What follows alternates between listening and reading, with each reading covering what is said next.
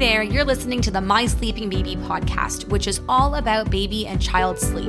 I'm so excited to teach you how you can get your little one sleeping so that you can sleep too and enjoy parenthood to its fullest. I'm Eva Klein, your resident sleep expert, mom of three, founder of the Sleep Bible online coaching program, and lover of all things sleep and motherhood. If you're looking for tangible solutions for your little one's sleep woes, or you simply want to learn more, this podcast is for you.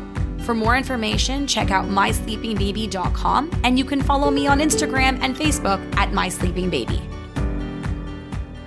All right, friends, welcome back to the show. Today, I want to address I'd say a really common question that I get from moms of babies, especially. And the question is Eva, when is my baby going to be ready to go straight through the night without eating?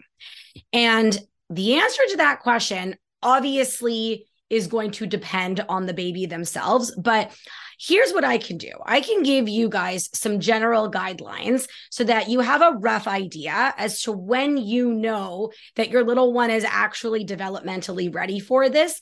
And if your little one is way past that age range and you're thinking to yourself, why is my little one still waking up and eating so much at night? I can give you the top reasons for that. Okay, so let's first address the easier question of the two, which is when is your little one legitimately ready to be going straight through the night without eating. And the consensus within the medical community is by about the six month range, assuming the baby is healthy. And we're talking about a six month old corrected baby in the context of um, babies born premature, baby is gaining weight beautifully, and there's no other concerns. That's when, from a sheer nutritive standpoint, we can typically expect a baby to be able to take down all the calories that they need during daytime hours so that they don't need to be eating at night anymore. Now, I will just emphasize something very, very strongly here that there are many six month olds with wickedly awesome sleep habits who still need to eat once a night. And my son, JJ, was one of those babies. I find that developmentally, a lot of these babies cannot go through the night without eating until they get to that eight month mark. And let me explain why. You see, for a baby to be able to go straight through the night 11 to 12 hours uninterrupted yes they need to be able to take down all the calories that they need during daytime hours but there is also a developmental milestone that they need to reach that has nothing to do with the calories that they're eating at night. And this developmental milestone has everything to do with the ability to keep themselves asleep in those very early morning hours when external sleep pressure is so weak. See, during these very early morning hours, we are transitioning into lighter and lighter sleep, where by the time we get to that 3, 4, 5 a.m. time frame, we are all in very light sleep, your little ones included. And it takes a certain level of what I like to call sleep maturity to be able to stay asleep soundly in those those early morning hours without waking up unnecessarily. And what a feed in those early morning hours does is it actually ends up helping that little one go back to sleep a lot more easily and stay asleep until morning. Because a lot of these babies under the age of eight months need that reset of their sleep cycles to be able to stay asleep and not wake up. And so the problem with assuming that your five or six month old is unequivocally able to go straight through the night until the morning without needing to eat is that that might not actually be the case just yet. What might end up happening if you try and remove that last feed, despite the fact that you know they don't need it nutritively, is that your little one might continue to wake up in those early morning hours day in and day out and really struggle to fall back asleep. And then the end result is that you could have this really yicky situation on your hands where your little one is up around 4 a.m back asleep at 4:45, up again at five after five, back asleep at 5:30, and is basically in and out of sleep until morning. Or they might just be up for the day at five and not know what to do with themselves and not be able to put themselves back to sleep because it's so close to morning as it is. And so, in these situations, the last thing that you would want to do is take away that last night feed before they are ready to keep themselves asleep until morning, because that can end up creating a perpetual early rising problem. Now, this is not the case across the board. There are many babies in the seven month, six month, five month, even four month range that I have seen on their own drop all their night feeds and be able to go 11 to 12 hours uninterrupted, not even needing to eat once. And that is amazing. In fact, I can tell you anecdotally that I distinctly remember when JJ was in that age range having clients with babies the exact same age as JJ, four months, five months, six months, literally out sleeping him. And he was a great sleeper. I mean, of course, he was a great sleeper. He has me as a mom. He has no choice, but he needed that 4 a.m. night feed until literally the day that he turned eight months. And so I was happy to tell my clients, hey, listen, your little one is actually out sleeping my baby. That is flipping awesome. It happens, but it could just as easily not happen for your little one. And I get how frustrating it is. In fact, I distinctly remember when JJ was seven months and he was eating full bowls of spaghetti and meatballs, literally out eating his two older sisters who were years older than him, and still waking up and needing that three ounce bottle at 4 a.m. Because trust me, I had tried through trial and error unsuccessfully to get that bottle weaned completely so that I could finally get a full uninterrupted night's sleep. That day just did not happen until the day that he turned eight months. But either way, I do want to assure you that by that eight month mark corrected, as long as everything else is good to go in terms of your little one's overall health and well being, that is the point when your little one can begin to drop that last night feed and learn to go at least 11 hours uninterrupted until morning. Now, a very important point I want to make about the younger babies under the age of eight months who still might need to eat at night. This doesn't mean that eating three, four times a night is something that is necessary. Nutritively, developmentally, biologically, a healthy, four, five, six, seven month old baby really does not need to be eating more than once. That is the age where you can be getting yourself at least a consistent eight hour stretch of sleep before they wake up around three, four, four thirty in the morning, eat that one time, and then go right back to sleep until the morning. Now, the million dollar question that some of you might be thinking when listening to this episode is Eva, that sounds great. But my nine month old is still waking up and eating three times a night. Or my four month old is nursing five or six times a night, sometimes every hour. And I can't get her to stop. What do I do? And why is this happening? So, some of you might be listening to this episode and going, okay, Eva, that sounds great, but real life here for a second. My nine month old is still waking up and drinking three bottles every night, or my four month old sometimes nurses every hour during the nighttime, and I can't get her to stop. Why is this happening? And what do I do? So, these sorts of situations, when you have a baby who is objectively eating more at night than necessary, is usually caused by one of two factors, if not both. Number one, reverse cycling. And number two, not knowing how to sleep independently. Let's talk about the first factor. So, this is when a lot of people will say to me, But Eva, I can't just let my baby starve. I mean, he wakes up and he drinks eight ounces at a time or six ounces at a time, or he wakes up and he nurses, guzzles for five or 10 minutes straight. He's clearly hungry. I can't just get rid of that feed cold turkey.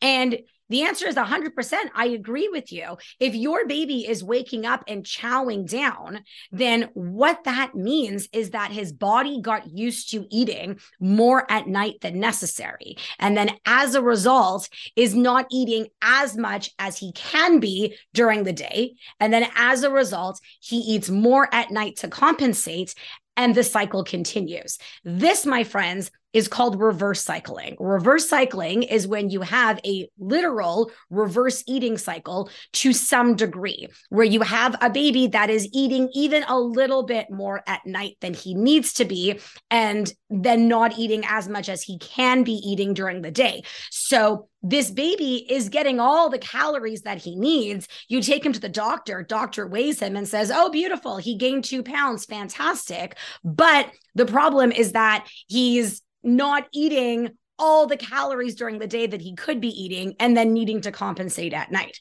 And so this is then when a lot of people try to increase their baby's daytime feeds, hoping that their little ones will just suddenly begin eating more during the day, only to then not be as hungry at night. That's not going to happen because remember, your little one just chowed down the night before to some degree. And so they're not going to suddenly just begin eating more during the day. They're getting all the calories that they need. And so the solution here needs to involve gradually decreasing the amount of nighttime calories so that we can shift them from the nighttime to the daytime. A lot of people think that the process of night weaning involves just removing those calories completely, letting them disappear into thin air, when the reality is that we're almost always going to be transferring them to those daytime hours instead. And I have seen reverse cycling to various different degrees. I have seen 11 month old babies literally drinking 20 ounces of formula at night. And as a result, barely eating whatsoever during the day. That's a lot of reverse cycling. That baby is getting way more than 50% of his caloric intake during daytime hours. And then on the flip side, I've seen reverse cycling that definitely exists, but not to the same degree. Whereas maybe there is an 11, another 11 month old baby who isn't waking up and drinking 20 ounces, but maybe he's waking up and drinking six. And as a result of his body used to waking up and drinking a six ounce bottle at 4 a.m., he's in that cycle waking up out of ha- out of habit but also out of hunger because his body just got used to eating then. And then as a result is just not sleeping through the night but then it's probably also eating a little bit less during the day as well.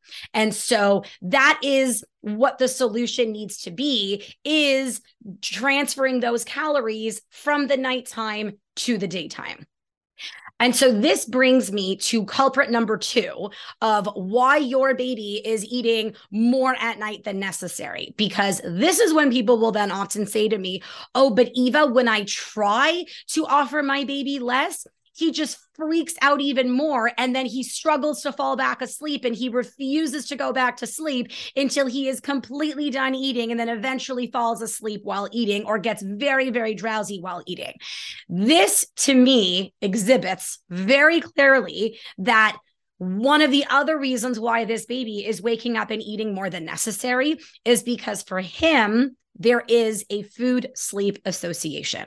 This baby associates to some degree a bottle or a breast with falling asleep or at least getting sleepy.